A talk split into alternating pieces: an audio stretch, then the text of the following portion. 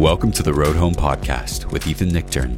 Join Ethan as he and his guests explore the Buddhist path as it relates to art, culture, activism, politics, Western psychology, and more. If you'd like to support Ethan's podcast, please visit BeHereNowNetwork.com forward slash Ethan. Hi, everybody. This is Ethan Nichtern for the Road Home Podcast we have some upcoming episodes with friends and authors and guests, but every once in a while, I like to uh, just talk on the podcast, share some thoughts or ideas that I'm working with, um, and wanted to do that for this episode. Um, and wanted to sort of progress from the episode of this podcast into the Bardo, which was recorded in January when we were in this really painful gap period uh, before Donald Trump departed office after the um, attempted coup on our capital. And when we were in this period where the vaccine for COVID was starting to be employed, but was not very widely available. And now, as I record this in late March, it feels, at least in North America, like we're entering slightly different terrain. Um, although some people may feel like we're not anywhere near out of any woods yet, and there's multiple ways that I agree with that assessment. But there is starting to be a feeling of uh, springtime. Uh, here in New York, the weather has gotten nicer, and you can feel the kind of mood shifting, which is always really interesting from a Buddhist standpoint, what springtime uh, does. You know, it's I think it's actually really good um, evidence that uh, we can't just focus on our internal landscape if we are mindfulness practitioners or uh, people who are studying Buddhism or working with the mind. you know, I think we start out um,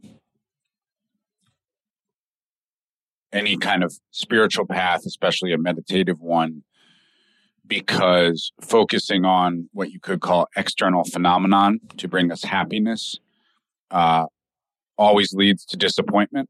You know, trying to get all of your right um, objects and environments and relationships in the right order um, to feel safe and comfortable and feel some kind of success in your life, it never quite works out.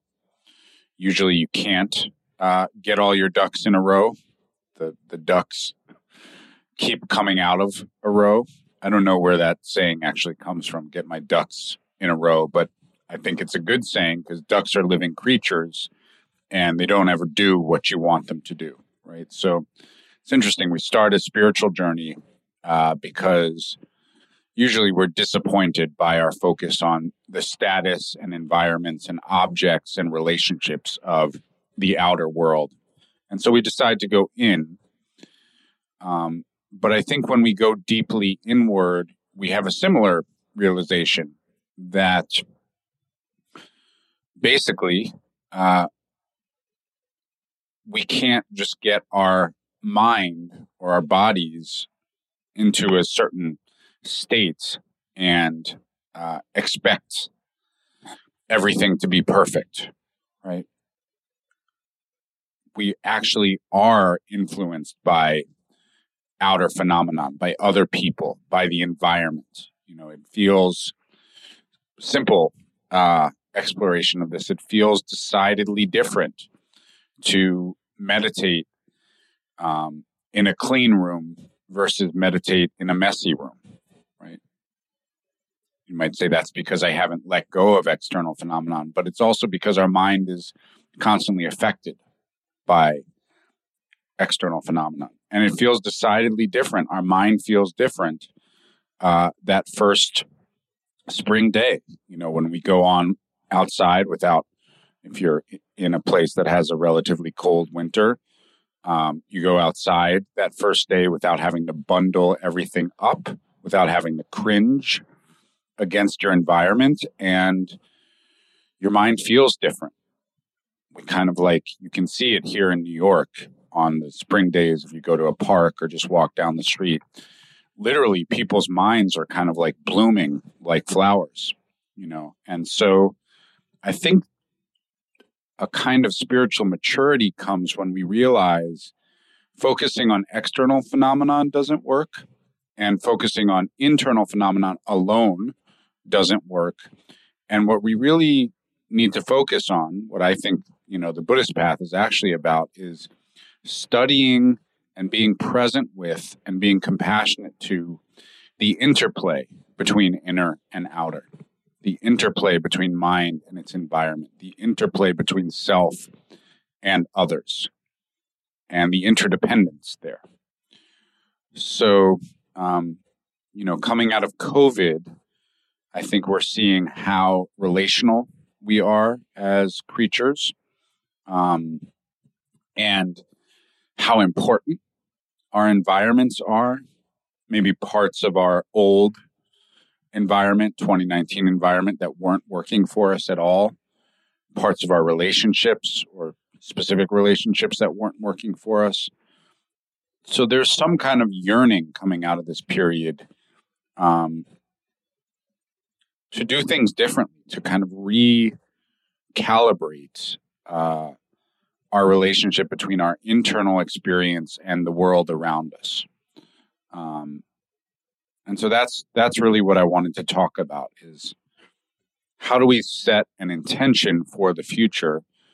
Um, because when I spoke in January, I talked about this uh, Tibetan Buddhist concept and word uh, that many of you are probably already familiar with, a bardo, which literally refers to this period of consciousness between death and rebirth. That's the most literal definition, but it's also kind of a metaphor or an experiential um, example of the space between and the transitional and often anchorless and rudderless and groundless space in between uh, any two manifestations.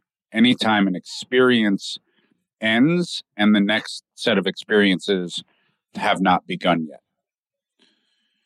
Right. So then what is the next phase? To to extend the metaphor, it's uh it's rebirth in some way. You know, and I was thinking um as sort of my contemplation for recording this podcast um, the rebirth of what, though? And then I start thinking of the music I liked as a young person. Maybe there's a few 1990s uh, hip hop fans listening. Uh, Digable Planets, who actually recorded uh, their first album in the music studio where my uh, father used to work. Um, and I got a signed Digable Planets poster before they blew up, and uh, I lost it. But uh, their their song, uh, "Rebirth of Slick," um, I was thinking of right. So the rebirth of what? Right? What actually? Um, what comes next? And what comes after the bardo? You know, and so I think a lot of us, a lot of people I'm talking to, are having interesting experiences because we're just at that moment where we can start think about maybe vulnerable people in your world are vaccinated or maybe you're getting vaccinated. I'm uh, getting my second shot imminently. Um, i've heard it can be a doozy. So um, but i'm really feeling joy and feel joy every time uh, i hear of somebody uh, getting a shot that sense of relief um, and uh, f- feel pain anytime somebody says they're not going to get a shot because we don't know what it does. And you know that's that's true that we don't know what it does, but we don't know what a lot of things do. You know, we we don't know uh, what that car is going to do uh, as we cross the street, whether it's actually going to stay stopped at the stop sign. But we cross the street anyway because you got to live your life.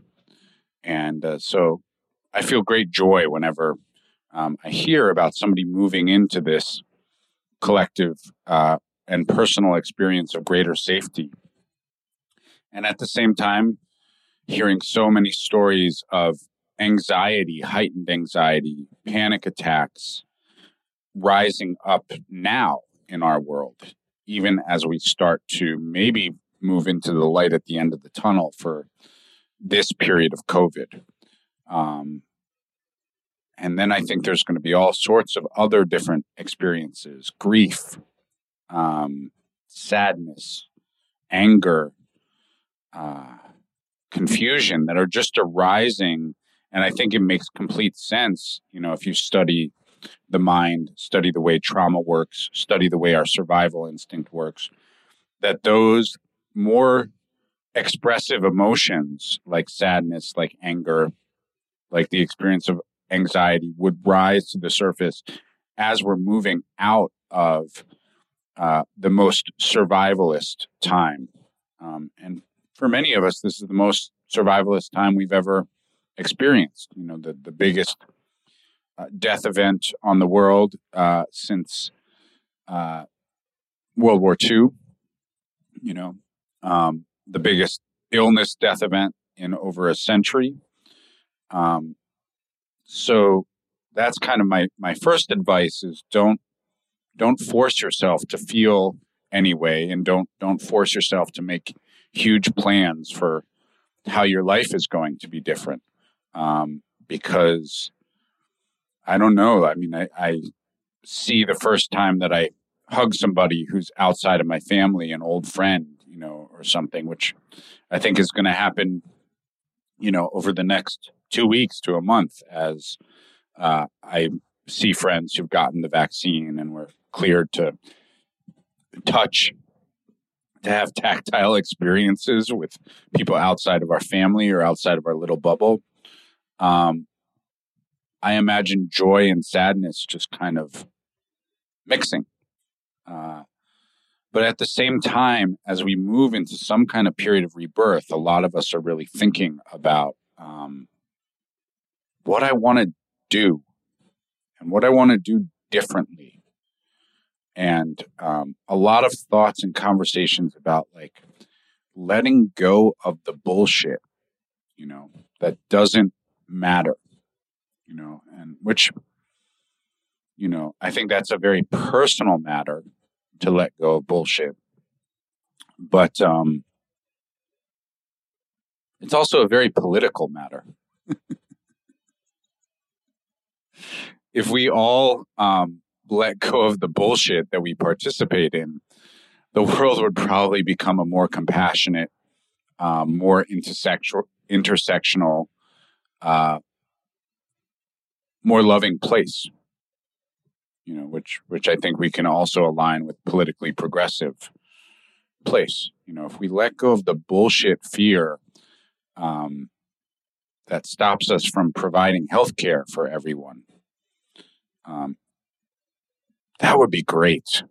You know, if we let go of the bullshit fear that looks at like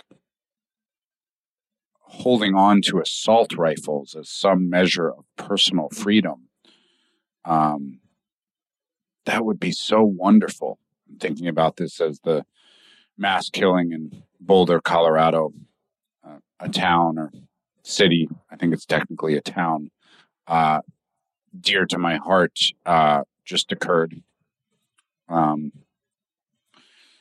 so there's so much bullshit to be let go of. And then for each of us, maybe it's a bullshit in terms of an actual relationship or bullshit in terms of an actual job. Um, or bullshit in terms of the way that we p- show up to a relationship or bullshit in terms of the way we do our job. I'm sorry I'm saying bullshit so many times, but that is how it feels, you know, right now. It's just like, I don't want to do that stuff again. Like, life is too short. And this precious human birth, to put it in terms of the Buddhist teachings, is too precious and too fleeting to spend time participating in that which I don't believe in, you know. I mean, we, we always participate in things we don't believe in.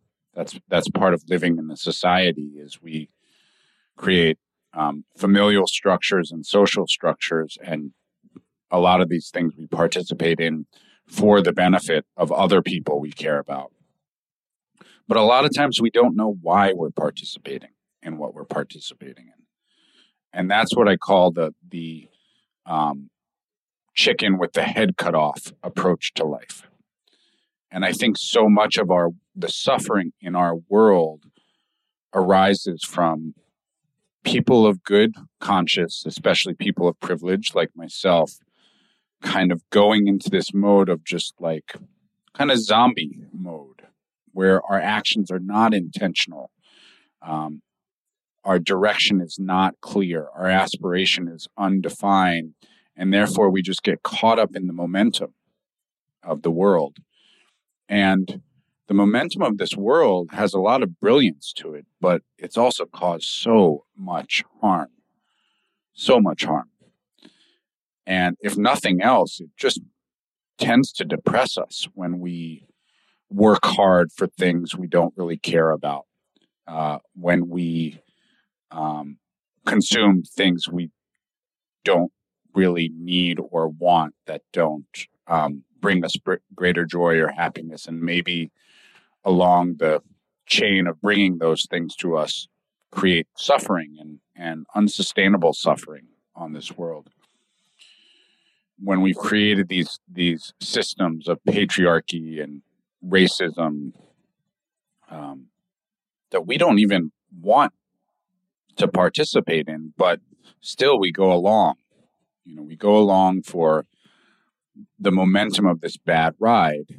And I think COVID has created on both the personal and the social level an opportunity, a bardo, a painful bardo. But that's what it says about the bardo um, in the Tibetan or Tantric Buddhist teachings. It's it's always painful, in the sense that we lose our uh, reference points. We lose track. We lose our compass a little bit in the bardo. We lose our um, cocoon, our safe nest, um, and we're kind of thrust into this unknown situation.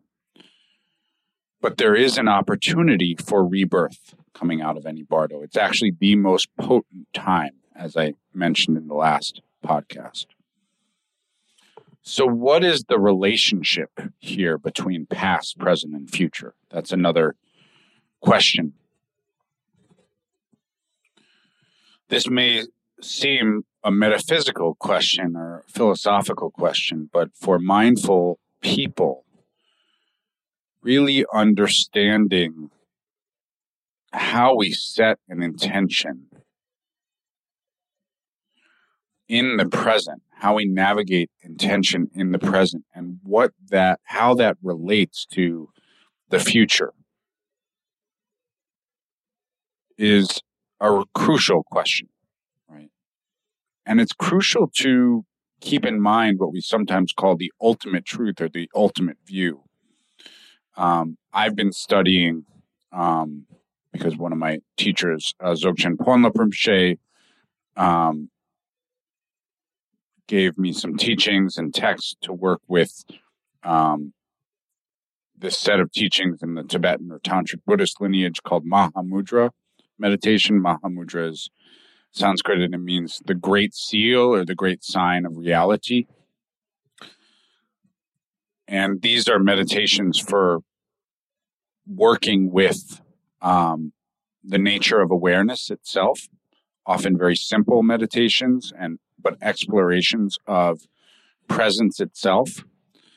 Um, and there are texts that give instructions. Um, sometimes the instructions are very simple. Sometimes they bring in like somewhat complex elements of, of Buddhist metaphysics and philosophy and psychology. Um, and so there's one point in the text that I've been uh, studying uh, where it talks about the nature of time and specifically the nature of past, present, and future, and how to hold that in in meditation, and especially meditation when you're resting in awareness. Um, and it goes into something you might have heard before about how the past is actually unfindable in the present moment. We can't actually find a link between now and what came before. Right? That the only experience that's verifiable is what's happening right now. And then it goes into the future for the same reason that the future, I, I think you could say that the past is imaginary in the sense that you can't locate it in the present. You can only locate it in memories, which are unstable and ever changing. You can only locate the past in recordings or um, records. Uh, but the future is even less verifiable because it literally there's there's no way to note it. I mean, we might be psychic or we might follow astrology, and a lot of times there's some people who have very clear predictions that are pretty badass uh, about the future, but it hasn't happened yet. And even the people who predict the future well never get it exactly right. So there's this sense of the, the more obvious work is sort of locating in our awareness that past and future do not exist. But then this text also negates the present moment, which is uh, the part where people um, kind of lose it a little bit. what do you mean there's no present moment? That's what we've been taught in any, you know, in any fortune cookie or mindfulness influencers, you know, um, cheesy Instagram post. I I have a lot of those, so I'm I'm self owning here. Um, there's uh, um, you know these references to be present, be present, be present. But what the text says is if you actually start dissecting the present and scrutinizing it in awareness closely, the present is actually made up of all of these micro moments of past and future. And we've already determined through our scrutiny that past and future can't be found. So, where is the present moment if it's actually just these really, really tiny one 360th of a second experiences of past and future? So, in this text on the nature of mind, it says you have to actually let go of, on the ultimate level, the entire conceptuality of past, present, and future.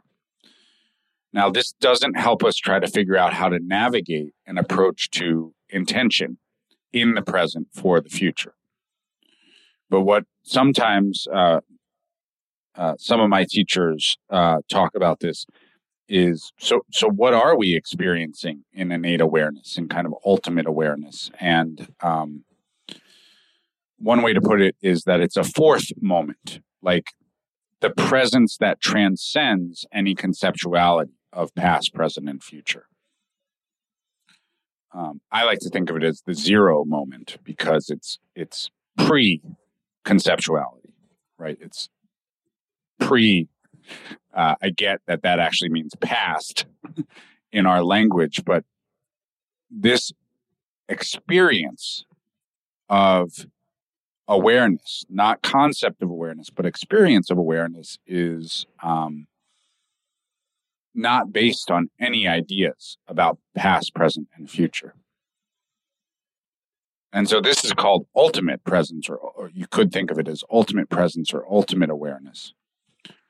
So, why am I saying all this? Because when we get into questions of intention, we can often really trip out on productivity and goals and um, to do lists and perfectionism and um, self criticism and comparative mind. So, working with all of those relative obstacles, there's a lot of uh, teachings and practices for how we work with those. But there is a kind of awareness that we can tune into before we contemplate intention. And this sort of pre conceptual zero moment or fourth moment, I think it's really important to access when we are trying to come up with any game plan for what we want to do next, what we want to do differently, what project we want to work on, what goal we want to set, etc. Like to just rest and tune into nowness, which is still a concept of present in relation to past and future, but tune into that. Access just mind in its purest state and awareness. And this, I think, is very hard to find. It's certainly hard to find if we're holding on to concepts like, am I doing it right? Am I doing it wrong? Is someone else doing it better than me?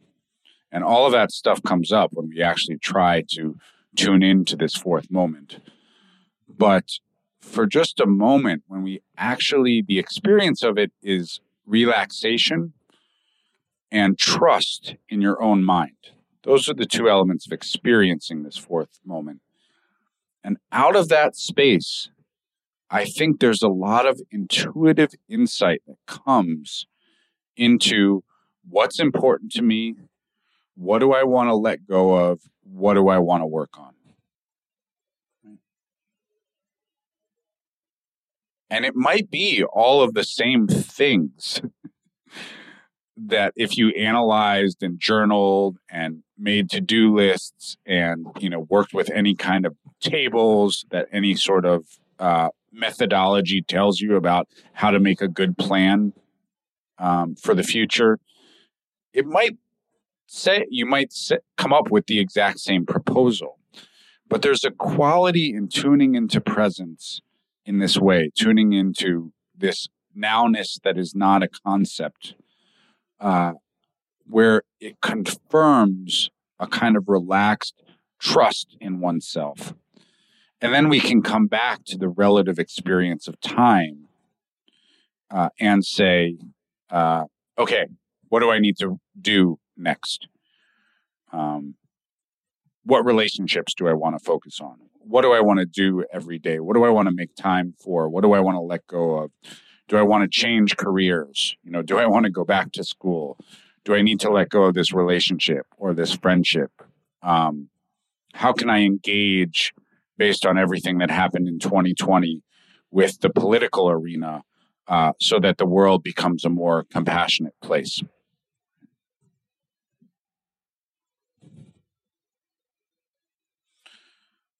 I remember this um, time probably about 15 years ago when I was at a uh, workshop with the great Ani Pema Chodron, who you probably have heard of or know.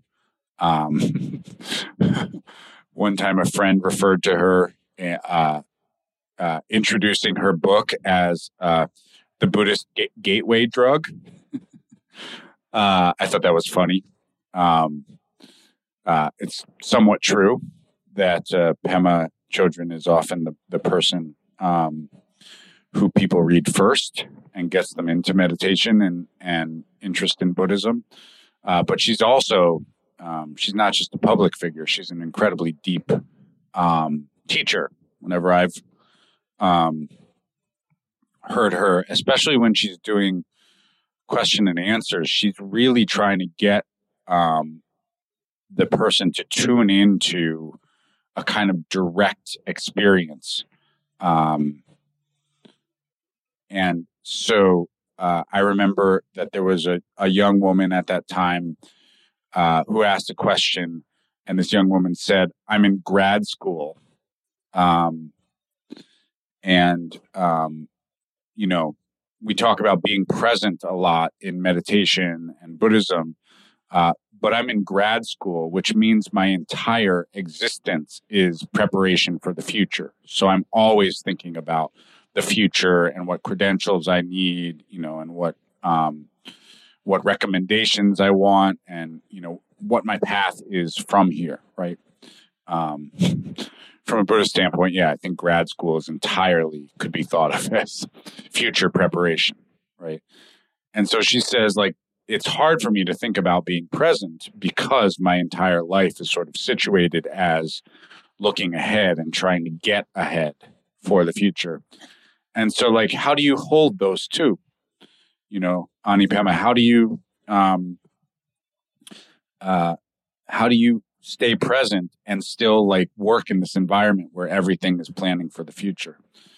And Pema just kind of looked at her a little bit wryly, I remember, and just said, Hmm, don't you think you can just prepare for the future in the present?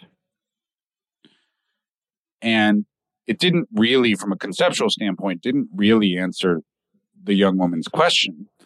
Uh, but I think it held a an experiential key, the way I, the way that answer hit me, of the notion that if you can tune into your presence, then you can go back to the to do list, the career goals, or whatever else, and say, um,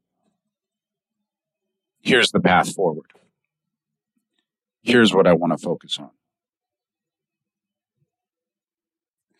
And so, one more framework that, simple framework that I always carry with me uh, that's coming out of uh, my book, The Road Home, is looking at our path, whatever our path is, as unfolding simultaneously on three levels personal, interpersonal, and collective or systemic.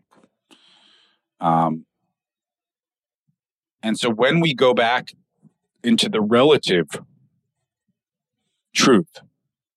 When we have that moment where we've tuned in through our meditation practice or just our spontaneous presence into that fourth moment, that intuitive insight that is not based on concepts of past, present, and future, but is based on relaxing and trusting our own awareness.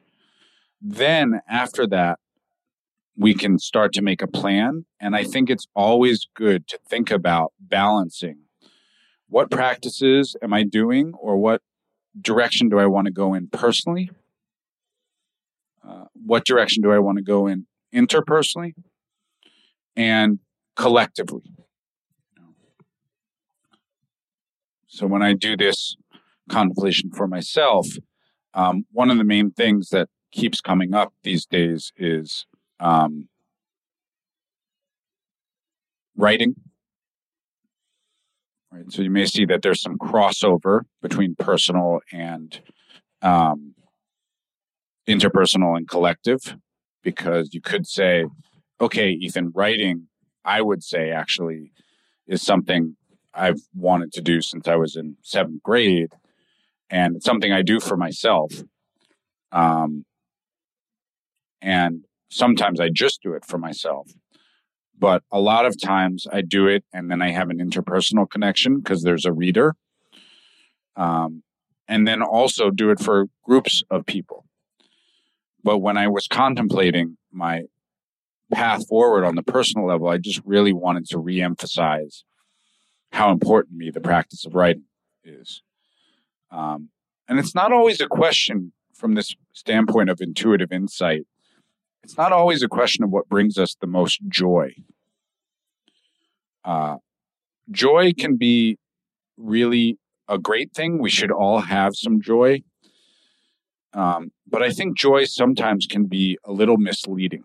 You know, like what makes you happy? Sometimes is a question because writing doesn't actually bring me joy all the time. Um, I was talking to a friend who's currently doing a, a huge Zoom uh, seminar with the writer and teacher Natalie Goldberg, author of Writing Down the Bones and others. And there's like he said, there's like 2,200 people on the Zoom, so it's a big uh, seminar. And we made a joke about like uh, 2,200 tortured writers getting together on Zoom. um, and writing is sometimes torturous, you know, just like uh, my yoga practice, which is another important daily thing uh, to me. And, you know, my sitting practice, my meditation practice is sometimes torturous. Um, speaking with someone about my state of mind is sometimes difficult, but they're fulfilling and they bring a deepening and they do bring moments of joy that are really important. And so writing really seems to be important to me. And then relationships, you know, good, the good friendships that I have, staying up to date with people, uh, connecting with people. And then, you know, the, the political engagement feels increasingly important to me. Um, I know that there's a bit of a lag, maybe, because at least um, there's a feeling of this traumatic, uh, immediate threat um, subsiding a little bit. But um, I do feel like here in the United States, a lot of the structures that we have in place, both with the way that our voter suppression system works, in the way that our um, federal government, uh, through the um, Senate, through the House of Representatives, through the Supreme Court, is gerrymandered um, and all of these state legislative voter suppression uh, bills that are coming up now um, are um, basically pushing in the direction of uh, a future demagogue. And so I do, not to bum anyone out, but my assessment is that 2022 in the United States um, will be the most important election in U.S. history uh, because either what's going to happen is the aging and shrinking demographic of the uh, Republican Party uh, that tried to overthrow our government is um, going to continue shrinking uh, to the point where it can't hold national power anymore, which would be just such a wonderful thing for democracy. Um, or they are going to reclaim power in the House and Senate uh, in which case I think they will probably uh, win the presidency again in 2024. Um, and probably will be with a demagogue who's a little um, smarter, faster, and subtler than than Mr. Donald Trump. Um, so I don't want to traumatize anyone, but um, we are not by any stretch of the imagination out of the woods right now. Um, we need to really deter- return the United States to being uh, a democracy, and we need to institute it being uh, a multiracial, multi-gendered uh, democracy if it's going to be sustainable. Um, that's the only path forward. So I think it's really important, and it's really important for me to stay engaged that way. It's not, again, not fun per se, but um, uh, feels meaningful and fulfilling. Um, and so those are some of the things that have come up for me in doing this contemplation of personal, interpersonal, and collective. Um, and now really starting to set a plan, you know, which of my writing projects am I working on right now? And which ones do I want to try to get help with and get out to others? Um, and so th- I think this is a good time to start plan making, right? it's a good time to take that fourth moment experience and then say, okay, let's start uh, making moves, as the kids used to say. Um, and let's really start trying to let go of some of the uh, BS.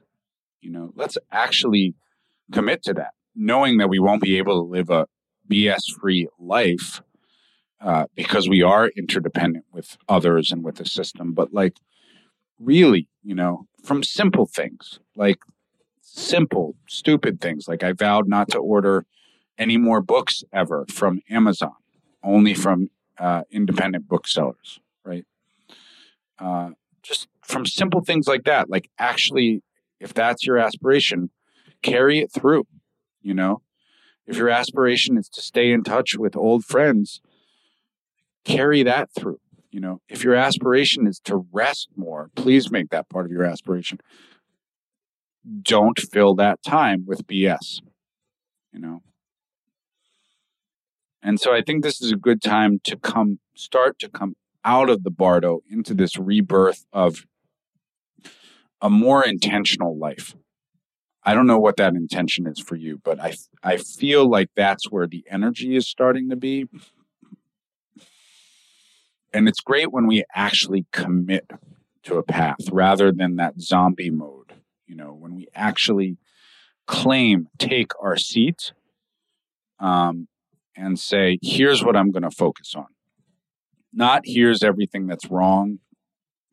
Here are the problems. Here's what I'm doing wrong. Here's what everyone else is doing wrong. But how do I actually focus on what I'm doing? You know, how do I make the time for that and put in the effort to do that? And even if your effort is to rest and relax more, that actually takes effort. Surprisingly enough, it takes effort to not fill time and space with other things. It's the effort of saying no. Um, so, yeah, um, those are my thoughts today.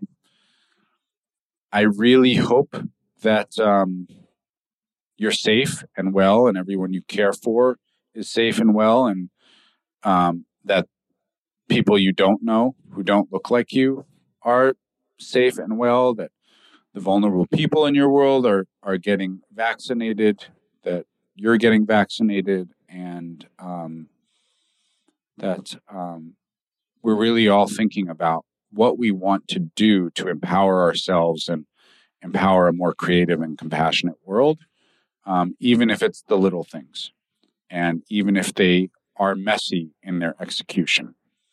Uh, the execution is always going to be imperfect and that's that's the beauty of this human realm is it's a place of imperfection.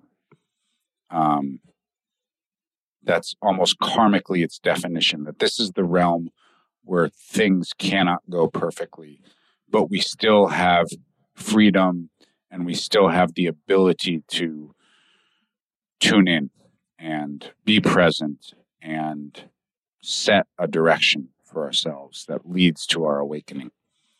Um, so, sending a lot of love and well wishes to everyone. Um, and uh, I'll have some cool guests coming up on the Road Home podcast. So, if you're sick of just hearing me talk, I mean, if you're sick of just hearing me talk, you probably wouldn't have made it 45 minutes deep into this podcast. But um, I'll, I'll be joined by some really interesting people in the upcoming uh, episodes. So for the Road Home podcast, this is Ethan Nichtern, and we'll see you next time.